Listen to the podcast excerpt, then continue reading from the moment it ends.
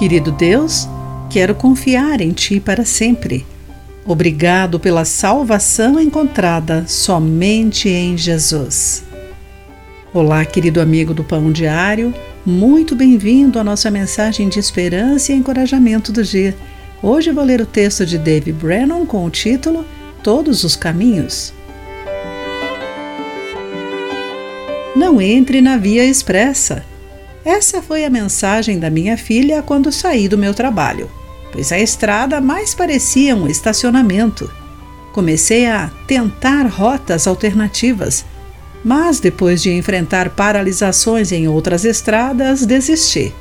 A volta para casa teria que esperar até mais tarde.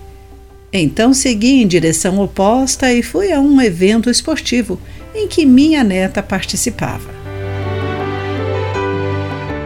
Descobrir que nenhum caminho poderia me levar para casa me fez pensar em pessoas que dizem que todos os caminhos levam a um relacionamento eterno com Deus. Alguns acreditam que o caminho da bondade e do bom comportamento o levarão a Ele. Outros escolhem o caminho dos afazeres religiosos. Confiar nesses caminhos, no entanto, leva a um beco sem saída há somente um caminho para a presença eterna de Deus.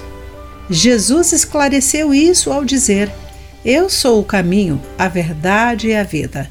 Ninguém pode vir ao Pai senão por mim. João capítulo 14, versículo 6. Jesus revelou que morreria para abrir o caminho para entrarmos na casa de seu Pai. A sua presença e a vida verdadeira que Ele nos proporciona hoje e por toda a eternidade. Evite os caminhos que não levam à presença de Deus. Em vez disso, confie em Jesus como Salvador, pois quem crê no Filho de Deus tem a vida eterna. E os que já creem nele encontram descanso em Sua promessa.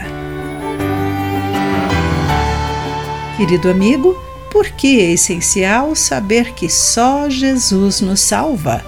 Por que tendemos a buscar outros caminhos? Pense nisso.